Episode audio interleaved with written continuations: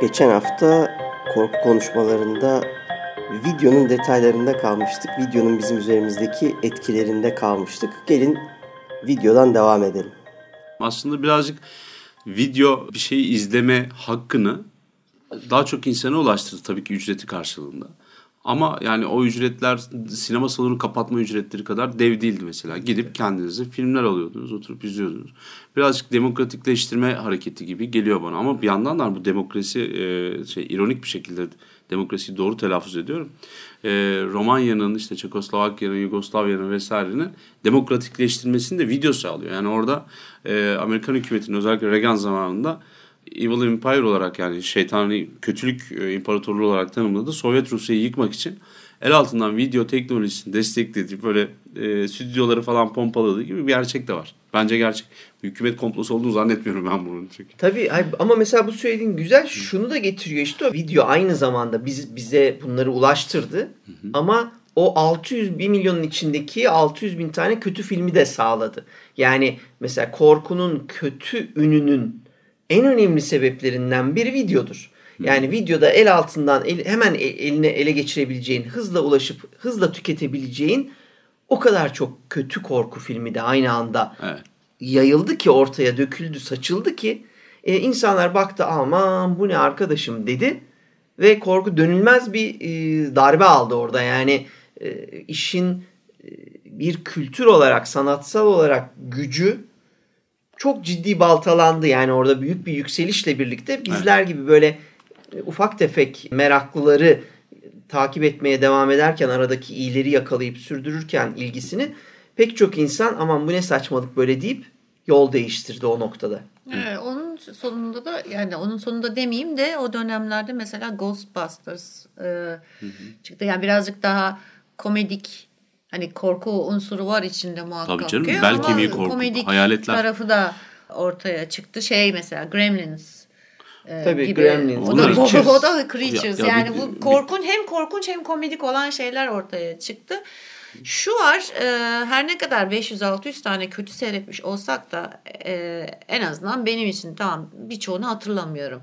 Ama iyi olanları hatırlıyorum. Hı hı. Yani bence önemli olan o. Yani evet 500 yani tabii ki o kadar izlememişimdir de e, yani 150 tane 200 tane izlediysem e, bir 50 tanesi gerçekten benim için hani şeydir ne derler onun ismine iyidir hala evet. aklımdadır e, beni o beslemiştir. İyi sahne de izliyordun şimdi çok şimdi, fazla evet, izleyince. Öyle, öyle de var yani. Yani evet. e, birçok şey yarış atı muamelesi görüyor mesela bir sürü yapılan iş. Bizim yazdığımız öykülerde başkasının çektiği filmlerde hep bununla karşılaşıyoruz. E, birisi bir zaman çok iyi bir performans gösterdiyse ondan sonra hep onun gö- onu göstermesi gerekiyor. Yani bu bayağı bir boksörün dilenme tadında bir şey bu. Ve kaybetme şansınız yokmuş gibi e, çok iyi yapmanız gerekiyor. Ama olmuyor. Yani her filmde e, bir sürü şey var, bileşen var. Para var mı bakalım o kadar? Bundan sonra yönetmende, yapımcıda o vizyon var mı? Oyuncu oynayabildi mi? Tabii senaryo Hı-hı. aynı oranda iyi mi? Aynen sana dağıtılabildi mi? Ben o dönemin en büyük şeyini o toplu üretimin özellikle o pompalanmasının, bombardımanın bir tane herhalde ehvenişer tarafı varsa kötünün iyisi. O da çok fazla şey izleyebilme şansı olduğunu düşünüyorum. Bugün internet de aynısını yapıyor mesela. Yani bu dönüştürücü gücü var bu tarz şeylerin. Ama hani dönüp dolaşıp da ulan bizde niye olmadı? Hani bu kadar etkide kaldık da niye 3-5 kişiyiz? Niye yapımcılar bu işe girmediler? Takır takır satılıyor gibi bir şey de var. Ama bizim herhalde sinemamızın leş zamanlarıydı. Hani tabii, tabii, orada sinema 12 Eylül'den sonra belini doğrultamamıştık. Tabii, tabii, çok maalesef 80'ler ve 90'lar sinemanın ölmek üzere olduğu Türkiye'de dönemler. Ee, orada çok nadir ve de az zaten yani bu nadir derken birilerine iyi ya da kötü demek değil bu. Sayılara bakarsanız 70'lerde 70'lerin başlarında özellikle ortalarına kadar falan böyle neredeyse yılda 360 film falan gibi böyle çılgınca günde bir film kıvamında bir yükseliş yaşarken Yeşilçam sonra işte o seks film, filmleri furyası vesaire meselesinin gelişiyle beraber videonun çıkışı, televizyon, sinemanın kayboluşu Ve 90'lara geldiğimizde yılda 3 tane 4 tane film çekiliyordu artık. Böyle çok acıklı bir hale gelmişti. Tabii. Arada tabii ki iyi şeyler geliyordu ama yani biz e, o eşkıya gelene kadar hı hı. Türk sineması bir türlü e, belini doğrultamadı.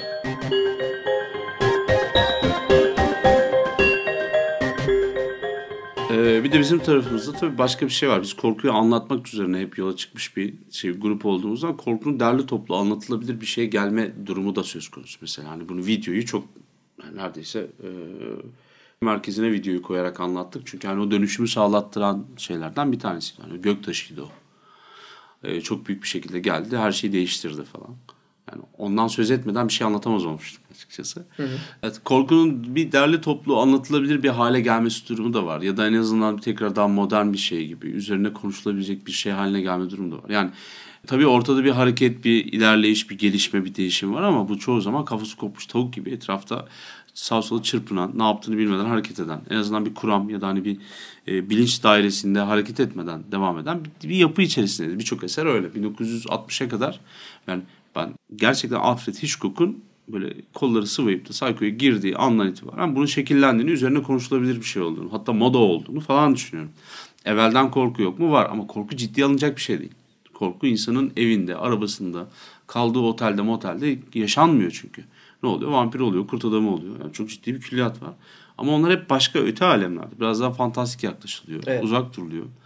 Ee, ondan sonra bir dönüşüm söz konusu olduğunu düşünüyorum ve toplumun hani konuşulabilir hale geldiğine de inanıyorum bütün 60'lar ondan sonra da 70'ler vesaireler hepsi Hitchcock'un filminin yaratmış olduğu başarıdan kıskanılarak belki birazcık da hareket getirildiğini de düşünüyorum. Yani korku filmleri satıyormuş dediler. Kesinlikle işte tabii burada biz tabii Hitchcock müthiş bir e, önem kazanıyor. Çünkü popüler kültürle sinema sanatının şaheserleri aynı yerde buluşabiliyor. Bir anda adam o ikisini sağlıyor. Gerçekten evet. müthiş filmler çekiyor. Bugün hala kare kare konuşup incelenebilecek eleştirmenlerin beğenmek zorunda kendilerini hissettiği enfes filmler çekiyor. Aynı zamanda ama herkes aynı şeyi hissediyor. Herkes çok beğeniyor. Popüler kültüre mal olduğunda da birden korkuya tak bir adım evet. ileri gitme şansı tanıyor. Bak mesela bir film daha geldi aklıma. O da 80'ler herhalde değil mi? Söyle bakalım. Cat biz. People. Evet.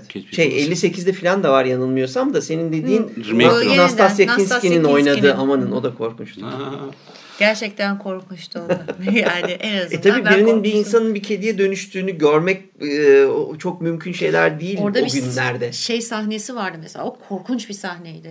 Bu hayvan bakım yapan bir adam işte gidiyor kafese elini uzatıyor da elini kopar yani kolunu koparıyordu hmm. e, hayvan.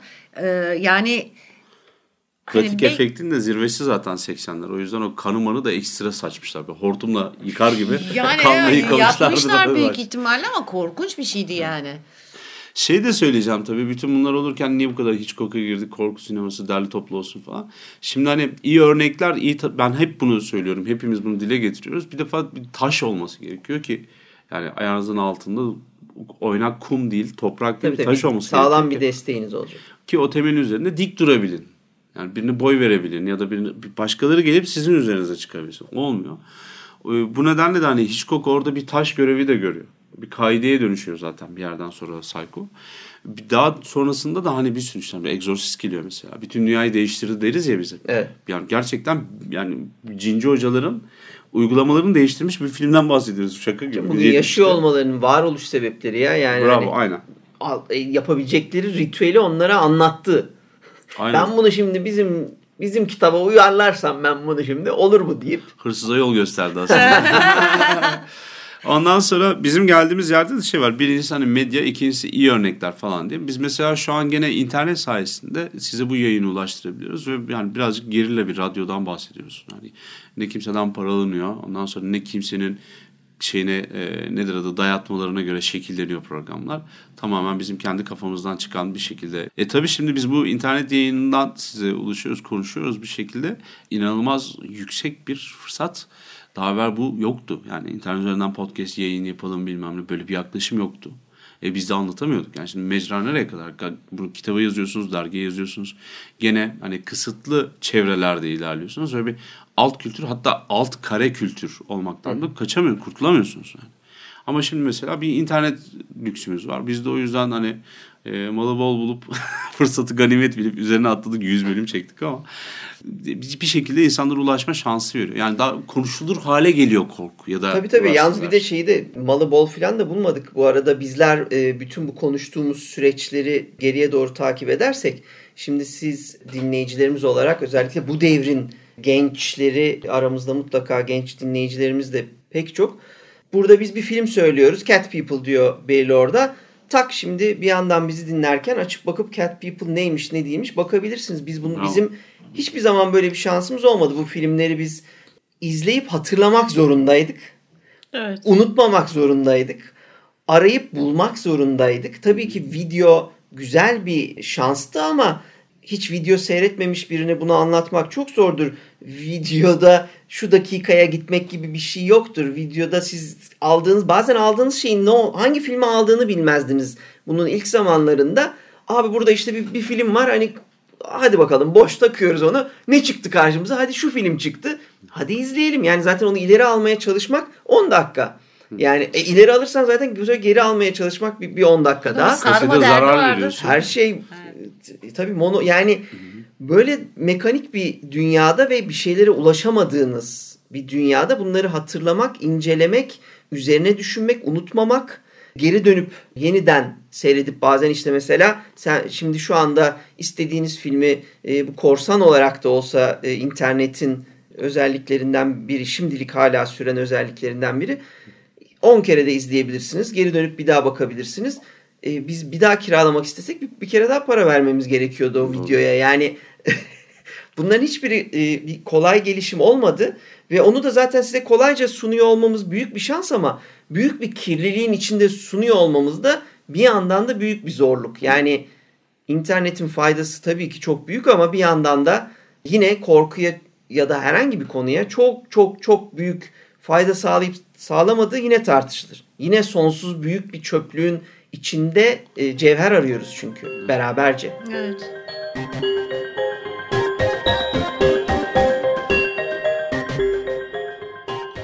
De tabii şöyle bir başka bir tarafı da var bunların. Şeyi saklamanız gerekiyor. Yani şu an mesela bildiğiniz çöp eve dönerdi. O kadar filmi bir arada tutsanız onlarla uğraşsanız, onlara kafa yorsanız falan. Çünkü hani bir, fiziksel bir şeyden bahsediyoruz. Kasetler küçük şeyler değildi.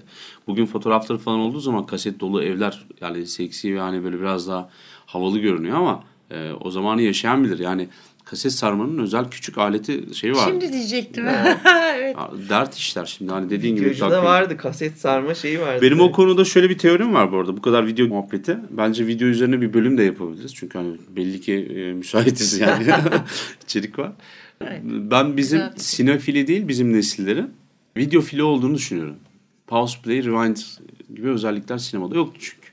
Sinefili o kadar büyük kapsayan bir şey de değildi. Çünkü hani sinemada izliyordun karanlık ortamı çoğu zaman video izlerken falan tercih bile etmiyorsun. Yani üşenip de perdeyi falan çekmeden film izlediğin zamanlar da oluyor düşünsene. Hmm. Bir de şu çok önemli. Bugünkü gibi düşünmeyeceksiniz o pause, rewind filan. Gerçekten videoda bunlar iş. Yani bunlar yine yeni dönemin terimleri. Yani vardı o düğmeler ama çok böyle özel bir şey görmediğin sürece başa almaya falan çalışmazdım. Bir kere zaten İlk videonun uzaktan kumandası bile yoktu. Bizim ilk videonun kabloluydu uzaktan kumandası. Yani Sizin kumanda galiba küçük kardeşiniz. Yani tabii ki her zaman bir küçük kardeş lazımdı. Ee, evet. Ama öyle bir durumdasınız. Yani öyle hadi onu başa al, hadi ileri al. Bir de bir büyüğün sana yardım etmesi mümkün değil. Teknoloji o kadar yeni ki. O da bilmiyor. O açıp kapamayı bile bilmiyor. En iyi bilen sensin. Öyle bir durumda izlediğin zaman hiç öyle başa başa almazdık. Yani hani o en fazla öyle 12-13 yaşındayken abi çıplak birini gör, bir çıplak kadın gördüm galiba deyip en fazla başa alınırdı yani. Yoksa mümkün e, Değil. bir şey değildi. O ancak bu dijital teknolojiyle bilgisayarlardan sonra çok daha e, şu an video değil mi? Şu şey. anda mesela klip fili olarak tanımlıyorlar. Parçacıklar var ve e, medya üzerinde sonsuz hakimiyetin olduğu için dakikasına değil bitine gidiyorsun yani. Sadece görüntüyü dondurmak falandan bahsetmiyorum. Şu an tabii bize göre bayağı bilim kurgu havasında e, medya. Ama yani gene de şey olarak görmek gerekiyor. Yani e, bu işlerin videodan geldi, dünyayı nasıl şekillendirdi vesaire bilmek gerekiyor. Çünkü hani bizlerin korkuyla tanışmasını vesairesini en yüksekten sağlayan şey bu ortamdı. Bu hani bombardımandı. 80'lerde video evet, unutmayalım. Evet. Çok bahsetmedik ama 70'lerin sonunda 80'lerin başında yine bir de tabii çizgi roman da Doğru. aynı evet. güçle ve aynı yoğunlukta haftalık sayılar çıkardı. Hı. Ben yani Zagor, e, Conan, Süper Korku, Mandrake, Phantom, Tom Mix, Texas, Tex bunların hepsini her hafta düzenli şey Örümcek Adam bunlar böyle çaldır çaldır çaldır yığılırdı ve alınırdı, okunurdu. Bir sonraki hafta büyük bir heyecanla yani genelde tam macera olurdu ama bazen tam macera olmazdı. Bir sonraki maceranın devamını yakalamak için beklenirdi. Şey mesela ben hatırlıyorum bizim mahallede üç tane sahaf vardı. Her birini dolaşırdım. Ki şey e, benim okuduklarım şey Conan, Resonya, Hmm. Ee, Kaptan Venüs diyeceksin şimdi. Yok yok yok yok. Geldi ama. O zaman bir tane şey vardı. Neydi onun adı? Kaptan Swing, e, ondan sonra işte Martin Mistre, e, Mandrake vesaire vesaire. Ne bulursam okuyordum ama benim favorim tabii e, Conan'la Red Sonya'ydı.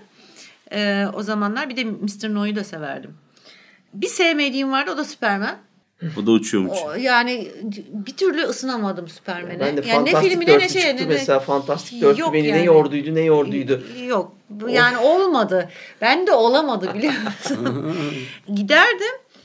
Çık yani tabii o kadar oburca okuyorsun ki hani haftalık çıksa da yetmiyor.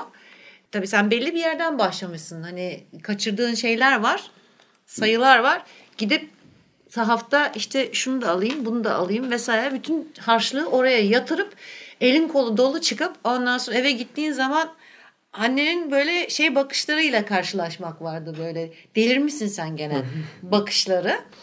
Ee, ama ben çok şanslı tabii ben şanslı bir çocuktum çünkü hani okumak konusunda işte çizgi romanda, kitaptı vesaire şuydu buydu hiçbir zaman kısıtlanmadım. Tam evet. tersine teşvik edildiğim için.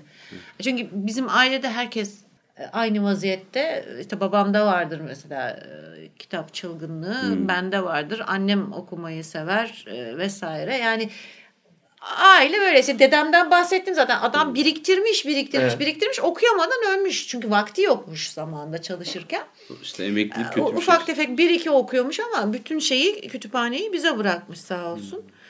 Devamı yani gerçekten çizgi romanlar ayrı bir dönemdi.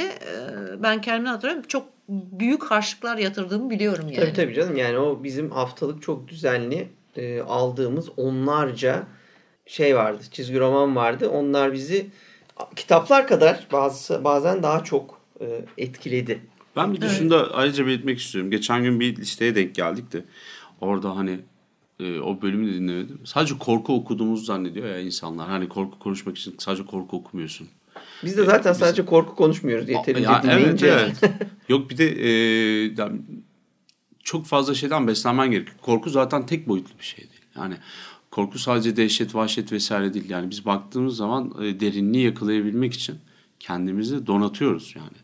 E, atıyorum 200 metreden daha derine dalamayacaksın bir şeyin varsa elinde tüpün ya da bilmem ne. O seni sana yetmiyor. Sen gidip kendine yeni bir şeyler alıyorsun. Hmm. Farklı bir yerden gitmeye çalışıyorsun. Hatta diyorsun ki ben oraya buradan dalmayayım şuradan gideyim. Yani e, ne sanat tarihi kalıyor. Ondan sonra ne tarihin kendisi kalıyor. Ne, ne tarih kalıyor. kalıyor. Ondan sonra ne sineması kalıyor, ne tiyatrosu kalıyor, bilmem ne oluyor. Yani ve bunların içerisinde sadece tek boyutlu hep korkuya yönelik okumuyoruz. Ama ne okursak okuyalım tabii bakış açımız ona yönelik olduğu için korkunun izlerini daha rahat görüyoruz. Yani ona alışmış gözü. İşi de biliyorsun. Bu arada tamam ha bak herif bunu yaparken şöyle davranmış demek çok belli. Hani el oraya kaymış belli bunu falan diye. Hani e, böyle bir yapı durum da var. Bu aslında iyi bir şey. Bir yazarı bence çok iyi besleyen bir şey olduğunu düşünüyorum. Çünkü biz sadece korku yazmıyoruz. Yazdığımız öyle öyküler var. Benim Pusova mesela. Kitabı ismini veren Pusova. Benim çok sevdiğim bir Anadolu korku öyküsü. Ama aynı zamanda gotik punk unsurlar içeriyordu. Bu bu değişik yönlerde okumaların vesairelerin getirmiş olduğu, bana katmış olduğu bir şey. Benim öyküm çok iyi olduğu için söylemiyorum ben. Öyle bir şey yok çünkü. Ama benim çok içime sindiği için bunu anlatıyorum.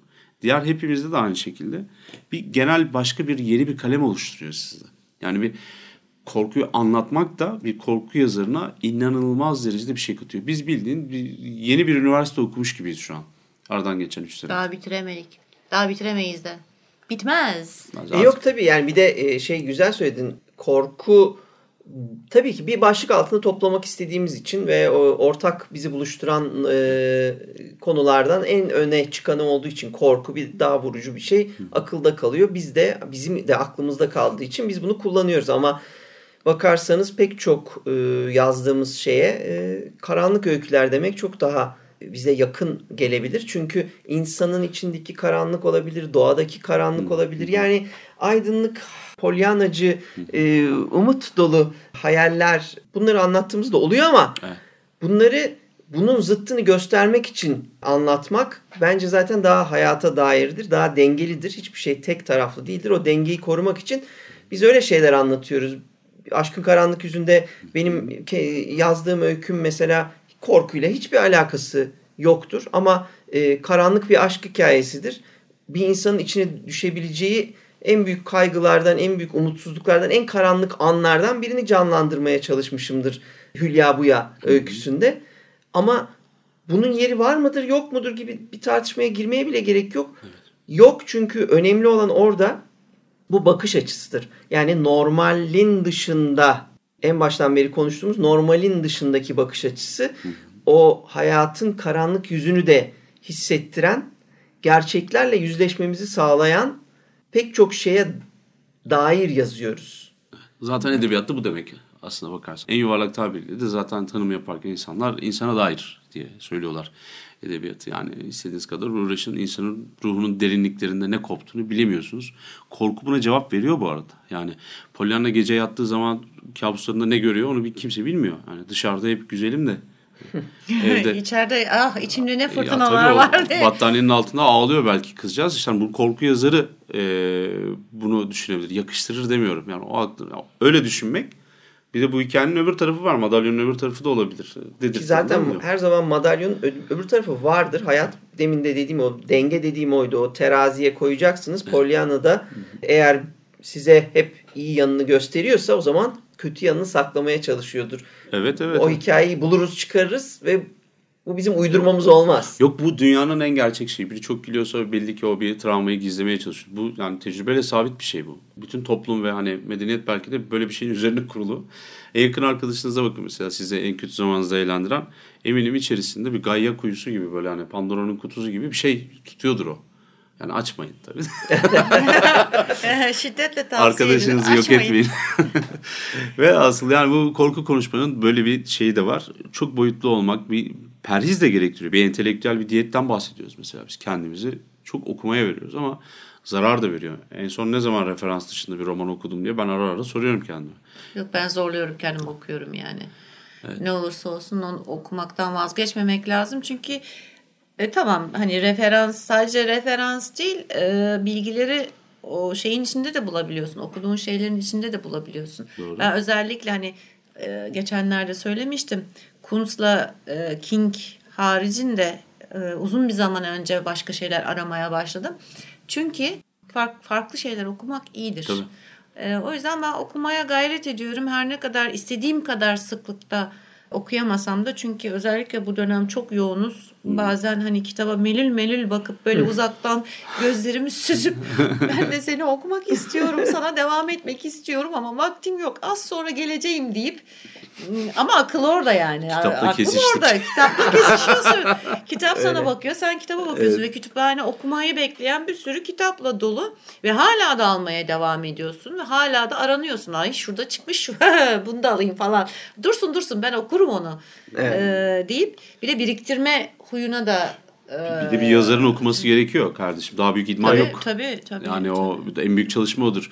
Okuduğunuz kişinin hatasını görürsünüz. Okuduğunuz kişinin başarısını görürsünüz mesela. Bunların hepsi derstir okuyan kişi.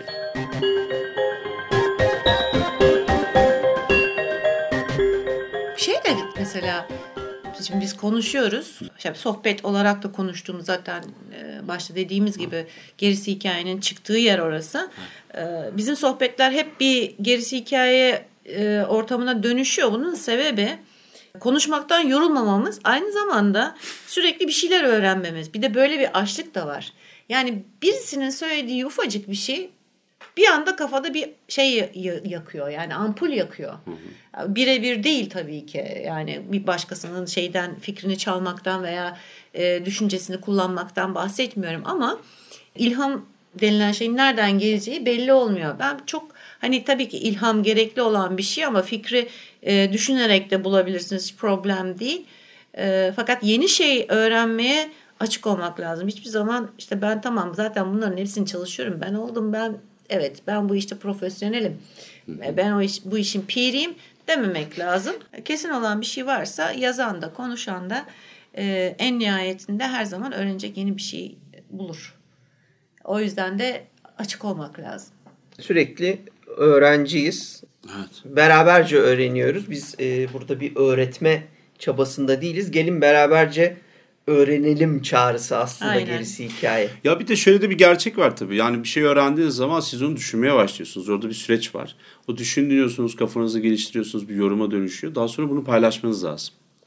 Tekrar anlattığınızda özellikle sözlü olarak yani bizim gerisi hikayede çok sıkça yaptığımız gibi ya da yazılı işte Rabar veya bu geçen sayı çok güzel oldu distopyada. E, yaptığımız gibi bunu bir aktarmanız, bir atmanız, bir boşaltmanız gerekiyor ki ondan sonra siz kendiniz bir aklınızın dışındayken bu fikir nasıl görünüyor bir görün. Ondan sonra insanların yorumlarına da bir bakın, öğrenin. Ve ondan sonra da geçin. Yani bu bizim yapmış olduğumuz şey öğretmekten öte paylaşmak diye ben hep düşünüyorum. Bilgimizi, fikrimizi paylaşıyoruz. Ve insanlar bizim anlattığımız şeylerden hani bir film, bir kitap, bir yeni fikirle tanışıyorlarsa ne mutlu bize tamam. Yani o başka bir level ama Tabii. bu iş ne yazık ki kusura bakmayın e, bu yaptığımız işin bir bencil bir tarafı da var. Çünkü yani biz yaptıkça kendimizi çok ciddi geliştiriyoruz. Ben bir sürü arkadaşım bu dernekten vesaireden konuyla alakalı konuşurken bizlerin yorumlarına kıymet verdiğini düşünüyorum. Çünkü idmanlıyız biz. Yani kitap karıştırıyoruz, bölüm yapıyoruz, üzerine başka açılardan bakıyoruz. Bilim kurguyu korkudan düşündük. Buyurun işte. Yani insanlar bilim kurgunun en büyük filmlerinden bir iki tanesini yani Alien olduğunu vesaireyi biliyorlar. Hı hı. Ama hiç düşünmemişler ki korku filmi mi, bilim kurgu filmi mi? Karar verilmemiş, gri bir alanda bırakmışlar şey. bilim korku deyip gülerek geçiyoruz mesela biz tamam Bu kıymetli hale geliyor. Bir paylaşıyorsun bu fikrini de işte. Tabii tabii, e, tabii işleyen öyle. demir ışıl diyor orada anlaşıyoruz ona ve ona çabalıyoruz sürekli. Evet. Bir sıkıntı da yaratıyor yalnız. Yani mesela Galip'in dediği gibi bir depoluyorsun, depoluyorsun, depoluyorsun, depoluyorsun, depoluyorsun. Ama bir hani dışarı atım ihtiyacı hmm. da var. Tabii yani, işte şeyi de tabiri veriyor. caizse bir kabızlık durumu oluşuyor. Tabii şişkinlik değil. şişkinlik yapıyor yani Tabii insan. Ama sadece dışarı atmak değil dediği gibi galiba onu bir bir de duymak gerekiyor hmm. ya da okumak gerekiyor. Yani o dışarı çıktığında nasıl görünüyor çok evet. güzel evet. söyledi. Evet, evet. O çok önemli. E, çünkü o zaman şekilleniyor bir, bir, bir tur daha düşünebiliyorsun. Seslendirmek çok önemlidir ya da işte yazıya dökebilmek. Mantıklı bir sıraya sokabilmek. Bunların hepsi çok değerli ki orada kendi kendinden de öğrenmeye başlıyorsunuz. Çünkü senin filtrenden geçip dışarı çıkıyor sonra tekrar e, sana geri döndüğünde yeni bir bakış açısı bile sağlayabiliyor. O yüzden çok e, bunları konuşmak, tekrar etmek e, bilmiyorum hepimiz fayda sağladığımızı zaten açıkça hissediyoruz.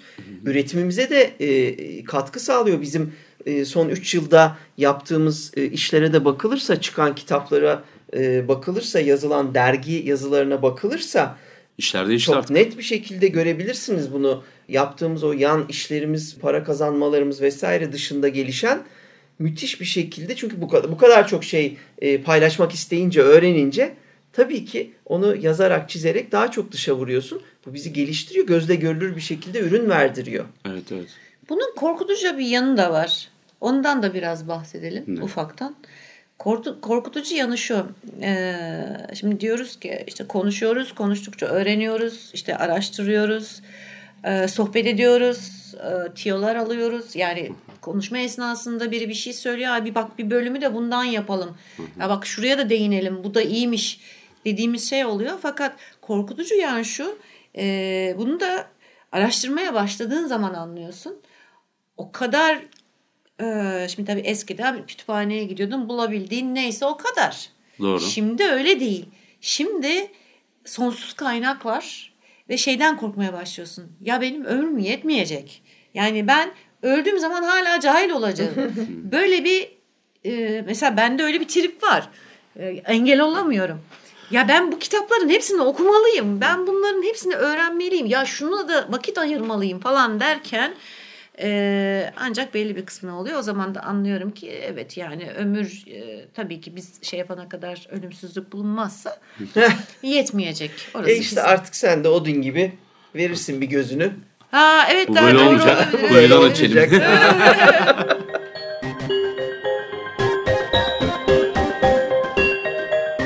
Ya ben bir- birkaç şey sormak istiyorum e, bizim düşüncemiz. Mesela şey böyle spontan Galip 70'lerden en iyi film sence nedir ya? Benim mi? Aa, abi çok karışık ya. Ben e, iyiler siyah giyer falan bile söyleyebilirim. O Chuck İşte Norris'in tamam aksiyon filmi. biliyoruz ama bak şimdi bunu çok çat yanlış diye, adam yani. Evet. çat diye bulacaklar yani hani Dur evet biraz film bir söyleyelim. bakın biraz şey Ha. yapalım film kitap konuşalım. 70'ler deyince sana ne geliyor mesela? İlginç mesela ne düşünüyorsun? Exorcist, e, işte Soldaki Son Ev vesaire gibi filmler çok kıymetli. Ondan sonra bizim Dan O'Bannon'ın ilk filmi neydi? Şeyle beraber. Wes Craven değil, Carpenter'la beraber. Carpenter. Uzay filmi. Evet. Dark, Dark bir şey. Dark, Dark Destroyer. Star. Dark, Dark Star. Star. Dark Star. Dark Star. Yani onları izlemek lazım. Bir de B-movie'ler vesaireler söz konusu olunca benim repertuar biraz geniş. Çünkü ben e, hayatımın bir döneminde kimsenin izlemeye tenezzül etmek bırak yani midesini kaldırmadı derken bak iğrenç değil filmler. Evet. Yani içinde şiddet, gore, işte hani e, iğrençlik falan olduğundan değil. kötü filmler. yani. ben bunları büyük bir keyifle izledim. Özellikle Hong Kong sinemasını falan çok severim o yüzden. E, birazcık kirli tabirler olabilir. Hani hatırlarsanız bir yıl başında bir şey önermiştim. Mesela IMDb'si 3.5'tan 4 Evet. olan tadında. İkmale kalmış gibi. Kanaat notuyla ancak Evet, geçememiş evet, evet. yani. Yani IMDb'ye almayacaklarmış da kesin birinin tanıdığıymış tadında şey. Böyle filmlerle ben genelde karşılaşıyorum. O yüzden çok şey yapmayın. Ama klasikler ilk aklıma gelenler tabii hep çalıştığımız, izlediğimiz filmler oluyor. Carpenter'ın falan böyle hani eski filmleri gayet iyi. Ee, Assault on the Precinct, e, işte 13 mesela. Evet. Bence aksiyon sinemasının hem başlangıcı hem de zirvelerinden bir tanesidir. Bullet'i, daha Dirty Harry'i falan söyleyebilirim. Aynı şekilde. Bir sürü güzel film var. Ha şey çok severim mesela. Korku dışında bir iki örnek vereyim. Ee, ya 74 ya 75 senesi olması lazım. Benim gözümde en iyi senelerden bir tanesi. Çünkü yani sinema konusunda ciddi bir hasat söz konusu. Baba 2 var galiba o zaman. Ondan sonra Hard Times var. Ee, yani belki karıştırıyor da olabilirim. Taxi Driver var. Rocky var. Yani böyle e, Şampiyon var mesela. Kimin ne yaptığı belli değil o sene tamam mı? Nasıl bir Oscar'sa bir köpek balığı havuzu tadında bir şey. Abi ben girmeyeyim oraya. O almıyor galiba. Bu saydıklarının tamamı bir şey bir ödül almıyor. Rocky, Rocky alıyor orada Rocky mesela en iyi filmi falan hani Rocky götürüyor. Ama işte hani Taxi şey- Driver patlıyor mesela karşıda. Ama işte hayatımın filmi sor bana. Taxi Driver'dır mesela. Bir numarada o var çok net. Ee, böyle şeyler 2010 senesi mesela aksiyon sineması seven arkadaşlar varsa onu da söyleyeyim. 2010 senesinde çıkmış filmlerin aksiyon filmlerinin %90'ı e, unutulmaz olacak. Gene 1975 havasında olacaklar yani. O tarz şeylere bir ayrıca bakmanızı e, öneririm. Gerçekten IMDb'de bakın. 2010 ve 1975'te. 70 mi? 70 mesela 70'ler yani hani ne getiriyor Hmm. aklına senin? Valla benim aklıma e, ne getiriyor? Charles Bronson'ın filmin vardı bir tane. Hard, evet, Yok. şey- Hayır hayır hayır. hayır. Dead Wish Dead değil. Dead Wish. Dead Ha, Wish, doğru. Dead Wish. Dead Wish ciddi beğendiğim ve çok da korktuğum bir filmdi. Yani Redfish'in neyinden korktun ya? Ha tecavüz sahneleri var orada. aa, Çok çok, vahşiydi sert, ya, çok, çok vahşi ve çok yani sert bir filmdi yani. Öyle bir açılış Bizim- hiçbirimiz görmedik Jeff yani. Goldblum oynuyor orada biliyorsunuz değil mi? Adamın ilk rollerinden biri Sinek. Yani Goldblum'u biliyorum da Vallahi hiç hatırlamıyorum onu. Tecavüzcülerden biri Bir deri ceketli falan Evet, modunda evet. diyorsun. O çivili tipler Evet. hatırlıyorum hani. O 70'lerden başka başka başka düşünüyorum. Ben kendim bizzat seyrettiğim şeyleri söylüyorum tabii de 70'ler deyince Tabii, biliyorsunuz. tabii, tabii. Yani kendi- Ama istiyorsanız hani 70 ilhamımız. 70 açısından benim çok beğendiğim filmlerden bahsediyorsak e, yani en çok beğendiğim odur. Evet. Yani Onun mesela haricinde çok yani ben de mesela öyle nokta atışı yapabileceğim tabii ki yani Exorcist benim için bir zirvedir. Yani o başka bir yerde durmaktadır ama Exorcist'i ben 90'larda seyrettiğim için işte ha, onu onu 70'lerde diyorum. hani saymak zor ama mesela Rosemary'nin bebeği Ho, Suspiria. Doğru. Suspiria. Aa, Suspiria. Ya. Ya Doğru, kötü bir şey doğru, söyleyeyim. doğru, doğru, Suspiria'nın e, remastered versiyonu geldi. geldik yeni oynuyordu bu arada. E, bulamadık bilet. Başka sinemada mı ne Ha. galiba e, izleyemedik. Full mi çekiyor? Ne yapıyor? E, full çekiyor tabii canım o kalmamış zaten. Çekiyor Ya film ekibine yani, ya film. başka sinemaya Evet, gelmişti. evet. Yer bulamadık ve üzüldüm de yani. Millet hücum etmiş. Ya bak Evet, on- onda, yani- onda da fena korkmuştum ha.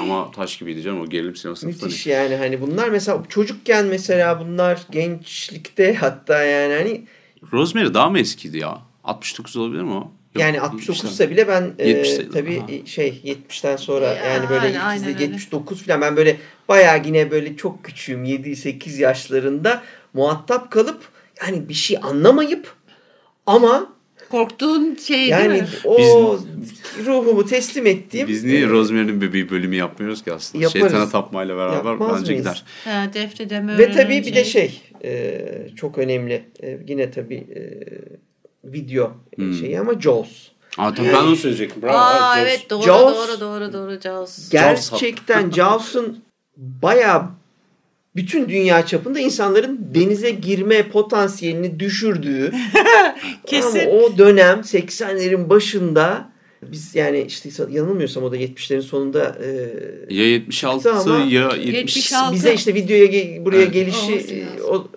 o civarlar herhalde. Onu seyrettikten sonra e, denize girilemediğini bir sürü insanın Ama çok fenaydı canım. Ne Jaws'ın korktuğunu- yazarı kimdi? Jaws'ın yazarı dur bakayım. e, bir işte şey, şey Bentley. zaten Ne Bentley'di? ah, konuştuk onda ya. Hatırlamıyorum böyle sorun. Peki Neyse. ilgili bölüm şeyde var. E, korkulu canavarlar ya da hayvanlar diye. Evet. Öyle bir şey. bir de Peter, şu, Peter Benchley. Banksley. Banksley, Benchley mi? Hatırlamıyorum şimdi. Bakmak lazım Neyse. internete. bir de korku olmayan ama yine benim belki de kork, içinde korkunç unsurları da barındıran ama belki de fantastik dünyayla tanışmamı sağlayan kılıç büyüyü saymıyorum Conan'ları falan saymıyorum. Neverending Story vardı. Ha. Aa. O 81 değil mi ya? Ve 80 evet 85. Değil. Yok pardon. O arada ama Pardon 80'lerin ilk pardon pardon çeyreğinde hayır falan. hayır. Seks- olabilir. 80 başı olabilir. Ama tam zamanında Ben izlediysen acayip 70'lerden çarpmıştır. Kor, kopup 70 e, de 80'lere olabilir. sıçramış olabilirim tabii ki. Ama çok yakındı birbirine o yüzden yani. Çok yakın. sayılır. Ben çünkü ha- şeyi hatırlıyorum. Çok önce ben 2-3 sene evvel seyretmiştim. 86 veya 7'de kardeşimi götürmüştüm ona. Açık hava te- şeyine, sinemasına. Açık havaya kadar indiyse o 81 83. 1984. Ha. Ben 84 biraz işte. şey hızımı alamamışım Dedim ya demek ki. 87'de götürdüm. 2-3 sene evvel seyretmiştim. 84 demek. ki. Ben televizyonda izlemiştim onu ne etkilemişti ya ne güzeldi. Yani ben de hani videoda işte seyrettiğim filmlerden biriydi ve, ve yani nasıl bir de bitmeyen mesela işte o böyle bugün izleseniz tabii e, bu unsurların hiçbirini hissetmeyeceksiniz. Çok zayıf kalacak gözünüze ama e, orada o mesela bu bitmeyen filmler meselesinin belki de ilk karşılaştığım şeylerden biri e, türler türün örneklerinden biri odur. Yani e, biz 90 dakika ila 120 dakika bütün filmler ama Neverending Story izliyorsun sanki böyle bir bitiyor 4 saattir film izliyormuşsun. Çünkü o diyardan öbür diyara geçer oradan oraya gelir kurt adam da vardır uçan köpek Kafalar, de vardır evet. büyücüler de vardır var Allah vardır. Ve yani öyle olunca kendini e, o diyara sen de kaptırırsın gidersin. Evet, Tıpkı işte mesela Labyrinth e, David Hmm, Bowie ile e, aynı şekilde böyle bulmacalar var. Yani böyle öyle garip yerlere gidiyorsun ki ben tabii işte hemen 70'leri sorup 80'lere sıçradım ama Aa, e, şey siz de- de 80'lere sıçrayın. Aa hatırlayamadım şeyin e, aktrisin adını ama Steve McQueen'in oynadığı meşhur Getaway vardır mesela. Evet. 74 76 mı 74 galiba. Ha, onun e, Remake'i de var. Remake'i burada. de var. 90'lardaki versiyonu da ben severim. Çoğu insan sevmez Alec Baldwin yüzünden Alec ama. Baldwin ben, ben de Alec Baldwin'in en işte orta yani yaşlılığında daha iyi oldu adam ama şu Evet, anda e, gençliğinde oynadığı O Jack iyi Reacher işlerden falan oynadı biridir. ya. Şaka gibi o. Tom Clancy'nin e, Oynadı evet. Jack Reacher serisi. Red. October'da Red October'da oynadı. oynadı. İlginç bir şey var. E, Miami Blues gibi e, kitabını falan da çok sevdiğim iyi, iyi hikayelerde de film açısından oynadı ve güzel işler de çıkarttı. Şey söyleyecektim. Aksiyon filmlerin hani yükseldiği zamanlarda suç, günah vesaire, kara hikayeler falan. O Getaway mesela iyi bir örnekti. 76 olabilir. Tam hatırlayamadım şimdi. Belki daha erken de olabilir. Ondan sonra bir de e, senin o bahsettiğin hikaye mesela ben başka bir yerden okuyarak yani Neverending Stories gibi başka yer yani bir hikayeyi başka türlü e, başka bir notadan çalan başka bir film var mesela. O da çok etkilemişti beni ikisinde. Vanishing Point. Bir araba ve hani şey neredeyse bütün 70'ler e, Amerikan sinemasındaki en büyük etki şeydir yani Vietnam Savaşı'ndan geri dönen travmatik asker Evet. teması. Burada da o vardı ama böyle hani sıkışıp kalmalar, belli ki dönem geçişi, bocalayan gençlik şu bu falan derken hem uyuşturucu e, kullanımı suistimal seviyede hatta suyu çıkmış. E, ve işin içerisinde 400-420 beygirlik beyaz bir e, şarjırı, araba, yani Chevrolet'in değil de Dodge Charger olabilir. Super Charger. Chrysler Arabayı bir yerden bir yere götürmesi gerekiyor. Chrysler olabilir. Hatırlayamadım şimdi bakmam gerekiyor. Ee, arabayı bir yerden bir yere götürecek şoför olacak o falan ama yolda deliriyor. Yani uzun yolda deliren adamın o ya- yalnızlığı. Çünkü hiçbir yerde yalnız değilsin. Hep anılar seni takip ediyor. Ve e, hem uyuşturucu etkisi altındaysan, depresyondaysan şurada burada yani hiç iyi anılar da gelmiyor. Ya bildiğin kabus görüyorsun yol boyunca. Dümdüz bir yol. Altında çok süper bir hızlı bir araba var falan. Herkes bunu durdurmaya çalışıyor. Orada bir radyo istasyonu. Bayağı bildiğin mistik bir yolculuktan bahsediyoruz aslında. Otostopçu diye bir film vardı hatırlar Tabii mısın? Hitchhiker Rutger Hauer oynardı başrolünde Kaç senesiydi o? O 80'ler ortası. 80'ler 80'ler sanırım. Rutger Otostopçu bir dakika dur. Ne Ee, Patatesin içinde parmak. parmak Belki koyacağım. de aa. Rutger Hauer ya benim hayran kaldığım Rutger Hauer ondan sonra sürekli hani neredeyse Dizi her değil miydi? filmini hayır e, bir tane film sonrasını bilmem. Korku dizisi vardı ama bir otostopçu Belki vardır ama bu bu tek başına bir Bu film Rutger. Hauer'ın oynadığı çok çok da etkileyiciydi ve işte o baş parmak tabii Ah, ah. unutulmaz yani. Patates yerken hep aklıma Hala da aklıma o gelir yani. Rutger'i de şeyden bilin. Blade Runner'dan. Bilin çok Ha. yerden o, bilin oranın yani. Endisidir. Bu arada endi demelerin sebebi de Android dersek millet gelmez buraya. Çocuk film falan. Total Recall ne zamandı? Total Recall da 80'ler. 80'ler. 86 falan. Ha, Belki de 90'lar başı bile olabilir. Total Recall. 80'ler diye hatırlıyorum. Ben de öyle. Yani bir de bu senin demin anlattığın tabii şeyi hatırlattı bana. O da yine sanırım 70'ler ama 80'lerde izledim ben. Spielberg'in ilk filmi Duel vardır. The Duel. Hmm. Ee, adam arabasıyla bir yerden bir yere gitmektedir. Bir e, tır şoförünü sollar. Ama yani böyle işte herif yol Bizim vermez. Russell. Kornaya. Ay ay hiç ünlü- mi? yani yok yok öyle bir öyle birisi değil. Hmm, yani okey. e, bir orta ünlülüğü var ama adamı şu an hatırlayamadım ismini. Kornaya falan biraz abartır böyle hani ve de sonra söylene söylene geçer. Tır şoförü bunun peşine takılır. Ve ondan sonra müthiş bir arabası da böyle işte o 70'lerin eski tür e, dökülen bir araba. Çok böyle hani su kaynatacak tipte bir araç düşünün. Tır da son model böyle bomba gibi bir şey. Ama mesela orada etkiyi yarattığı şey tır şoförünü bize asla göstermez. Ve böylece Hatırladım adım adım o tır bir canavara dönüşür. Adamın peşinde tır sanki bir mekanik insanla mekaniğin birleştiği bir canavardır ve adam sürekli bunu tırıyla öldürmeye çalışır. Müthiş bir e, gerilimdir. Evet. O da unutulmayacak e, filmlerden biriydi.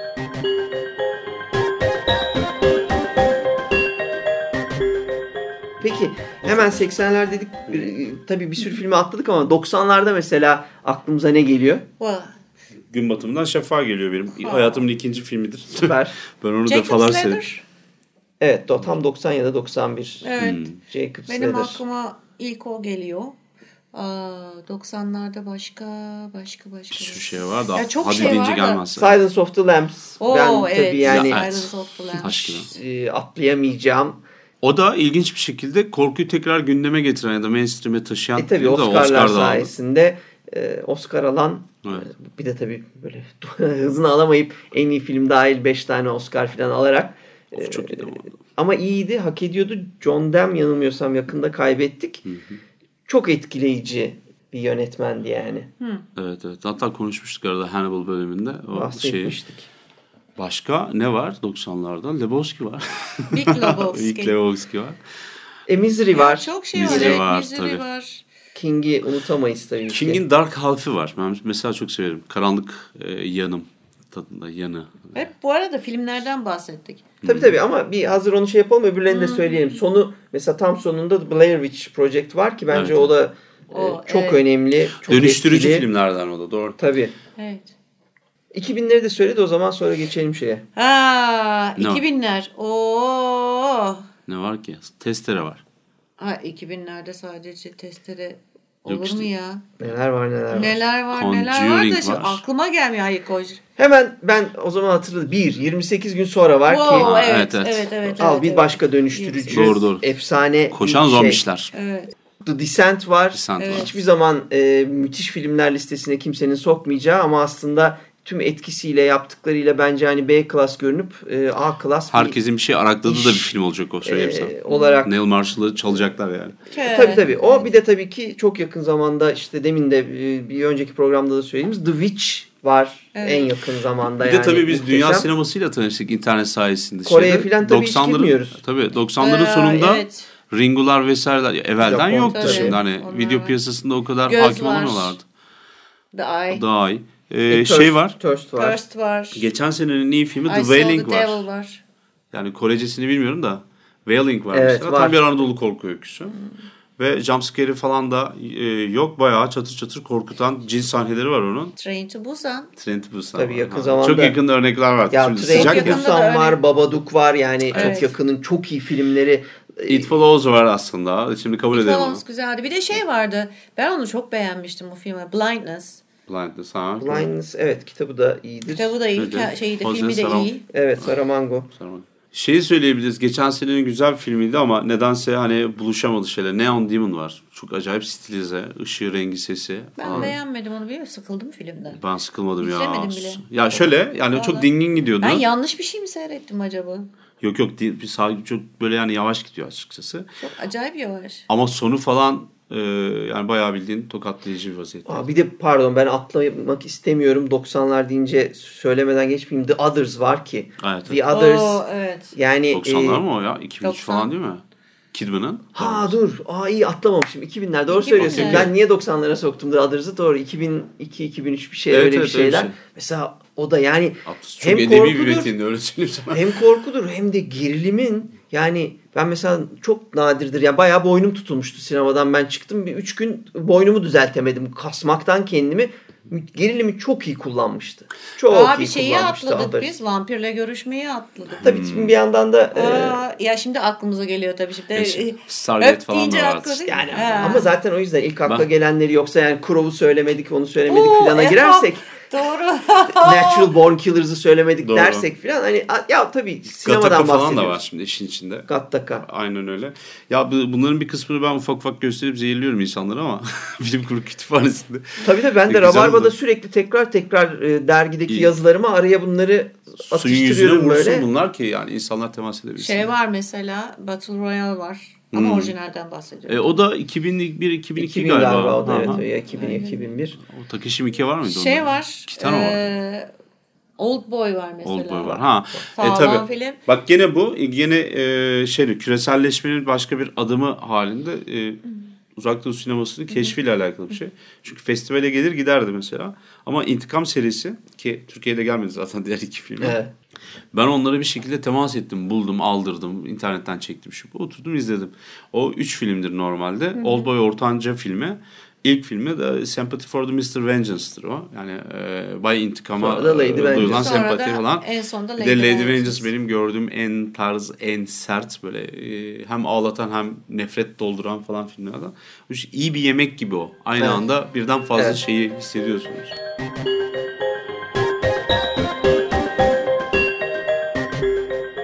Dizileri söyleyeyim mesela dizilerin de dönüştürücü etkisi oldu. Hani Evet. sen söylersin ya Battlestar Galactica büyük stüdyo dizilerini bir yerde Tabii ki. başlatıyor. Tabii ki. 90'ların da çünkü büyük stüdyo filmleri var. Mesela o Stargate'ler falan Ha, çok büyük bütçeli işler onlar. Stargate mesela. Ee, şey 4 Temmuz olan neydi? Independence Day'ler falan. Evet. İnanılmaz etkilemişti bizi. Ondan sonra Cage'in falan filmlerini ben severim orada.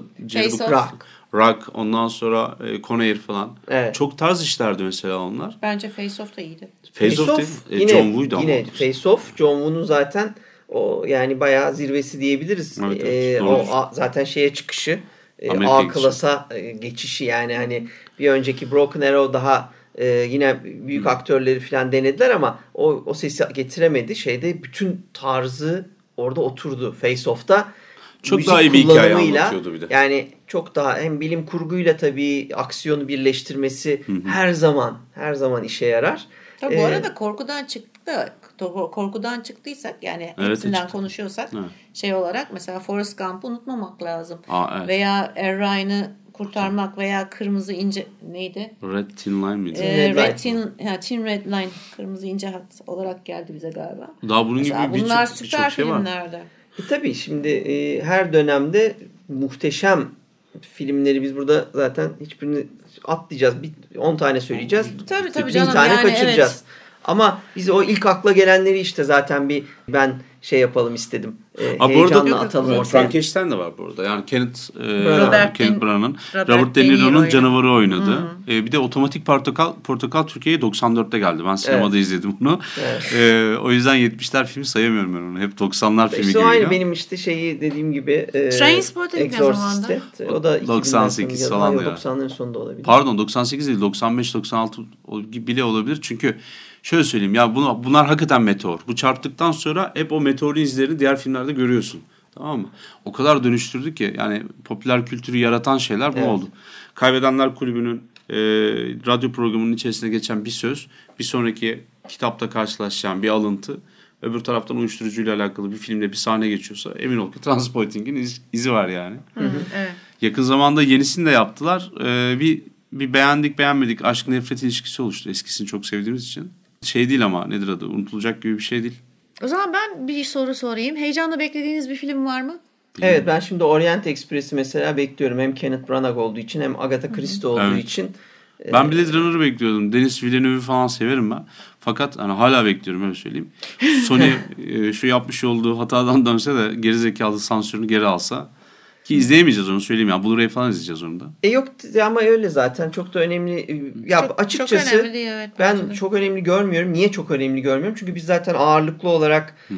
şimdi bizim- şuradan bizim konuştuklarımızdan zaten anlıyorsunuzdur. Para basmıyoruz. O yüzden bütün konuştuğumuz filmleri de sinemada seyretmiyoruz. Sinema iyice bir acayipleşti. İçindeki yani hem pahalı olması Bulamazsın ki bu açısından filmlerin birçoğunu. hem pahalı olması açısından acayipleşti hem de işte oradaki insanların cep telefonlarıyla olan ilişkileri, birbirleriyle olan ilişkileri, Doğru. e, sinemada nasıl davranılırın bir alt sınırının ortadan kalkmış olması gibi sebeplerle biz bunları zaten ağırlıklı olarak işte internetten bulup e, televizyonumuzdan, e, bilgisayar ekranımızdan izliyoruz. Ayrıca ben Blade Runner'ın birincisini videoda seyrettim. Sinemada izlemedim ki. Yenisini izlesem ne olur gibi bir, O e, bir kıstas avuntu değil da ama bir evet. avuntu da e, hemen Teselli. oluyor. Ee, Ama yani böyle ta- sansür filan dediler mi bizi hasta etmesinler.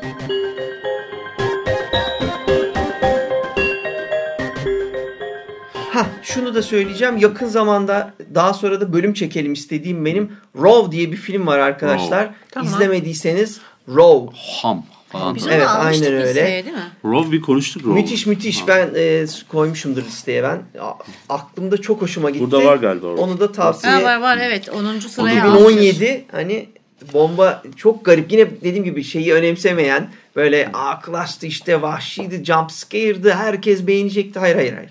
Hayır hayır hayır. Evet, Gelin ben- bir Raw konuşalım bir gün. E, onu da söylemek isterim yani. Evet evet yani bu aynı şekilde tabii Kurt Adam filmleri falan da konuşacağız. Öyle bir dava da var. Ee, ben İT'i de bir ufak merak ediyordum. Gördük İT'i. Fena değildi yani benim hoşuma da gitti. Birçok insanı tatmin etmemiş. Ee, tabii değişiyor. Ben Herkesin çok ağız beğendim tadı farklıydı. Ben e, teknik olarak da beğendim bu arada. Beğenmediğim yerler yok mu? Tabii ki var. E, çocuklar hiç 80'ler çocuğuna benzemiyor. Ama ilginç bir şekilde bir önceki filmde de zaten çocuklar 1950 çocuklarına benzemiyordu. Evet. King yazarken de benzemiyorlardı 1950 çocuklarına. Ee, yazılan her şey geçmişi anlattığı takdirde e, hiç fark etmez. Hep moderndir der bir arkadaşım. İstediğiniz kadar uğraşın. Diliniz ya da kelimeniz neyse onu yazıyorsunuz. E, tabii canım yani biraz zor geçmişi yazmak ama Bir de şöyle bir şey lezzetsiz var. olur zaten. Bitter çikolata da- gibi bir şey olur. %90 bitter yiyemez falan ya bırakılır. Bu da güzel bir şey. Yani e, aslında yazılan bir şeyin e, zamansız olması demek anlamına geliyor. Yani her zamana uyarlanabiliyor olması anlamına geliyor. Bu da ustalık isteyen bir şey bence. Ayrıca canım o King tarafında bir kusur yok. Yok film açısından da bence film kitaba en yani şimdi Stephen King'in bütün kitaplarına bakıyorum. Yapılmış olan şeylere bakıyorum. Bence gerçekten kitaba e, uyularak şeyi bozmadan, ritmi bozmadan e, yapılabilen ender iyi filmlerden bir tanesi. Tabii birinci bölüm. İyi de akıllılık etmişler iki bölüme ayırmakta. Tabii canım.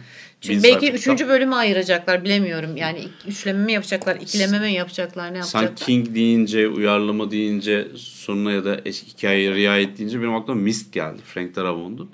Şey yapmadım ama tabii o sonuna riayet etmiyor falan ama King de kendisi alıntı olarak söylüyor. Keşke ben sonunu öyle yazsaydım diye. E ama tabii yani orada da ama orada da çok e, güzel ve etkileyici bir şekilde Lovecraft var aslında. Yani Evet. Lovecraft'ın Ya aslında bunu Lovecraft yazacakmış da. Ama King'de Lovecraft var zaten. Yok yani, tabii ki var ama mesela finalde Lovecraft %100 var bence. Yani hani o doğaüstü canavarın gücü ve büyüklüğüne bir insanın karşısındaki insanın kendini küçük ona kadar bir küçük hissetmesi duygusu çok Lovecraft'ın imzası bir harekettir. Hmm. Çok şanslıyız biz ya. Yani eminim bizden sonraki nesiller başka hani Lovecraft'ın e, kütüphanede hani tozlu raftan keşfedilip mainstream olması gibi buna benzer bir sürü yazarla karşılaşacak. Biz henüz bilmiyoruz onları. Ee, çok keyifli bir sohbet oldu. Ee, bence ara ara bunu yapmalıyız. Dediğimiz gibi yani aslında anlatacağımız birçok şeyi de anlattık. Hala anlatacağımız bir bir birçok şey var. Ama aralarda sanki hani böyle insanları bir yığın halinde bunu izleyin, bunu izleyin, bunu izleyin demek belki de hani şey olur. Cheat day olur ya böyle hani. Tabii canım biz yükleme anda, yapıyorsun. Ha, Aslında e, harekete getirecek. O bizi heyecanlandıran ya şeyler. De, Tabii izleyip izlememek e, dinleyicilerimize kalmış. Merak ediyorsa izler. Bu, yüzlerce bu, bu kaynakçayı çıktı alacak insanlar var bence. Tabii yüzlerce saatin içinde e, bunların neredeyse hepsinden bazılarından bahsetmediğimiz filmleri de bugün söyledik ama evet. hepsinden neredeyse bahsetmiştik. Şimdi böyle bir kompakt hem ne düşünüyoruz hem nereden geldik, nereye gitmek istiyoruz'a dair böyle bir ipucu olarak geldik. Nereye gitmek istediğimizi daha çok konuşacağımız böyle sohbet bölümlerimizi de araya katmayı düşünüyoruz. Siz de bize e, bu bölümü dinledikten sonra fikirlerinizi yazın, e, bizimle paylaşın. Biz de bilelim ilginizi çekiyorsa bu tarz bölümler, bu tarz bölümleri de her sezona yayarız. Ayrıca şey de var tabii, siz de film söyleyin. Bizim adını anamadığımız, atladığımız o kadar çok şey var ki buyurun tabii, gönderin tabii. abi. Hmm, Bize evet. karşılıklı olsun. Tekrar Aynen öyle. Olsun. Aynen öyle. Biz bu haftada hatta iki haftadır uzun uzun e, korku konuşmalarını tam korku konuşmalarına çevirdik ve kendimize özel sevdiklerimiz, sevmediklerimiz derken ilerleyen çok yoğun sohbetli bölümler çektik. Biz dinlediğiniz için teşekkür ederiz. Gelecek bölümlerde görüşmek üzere. Görüşürüz. Görüşürüz.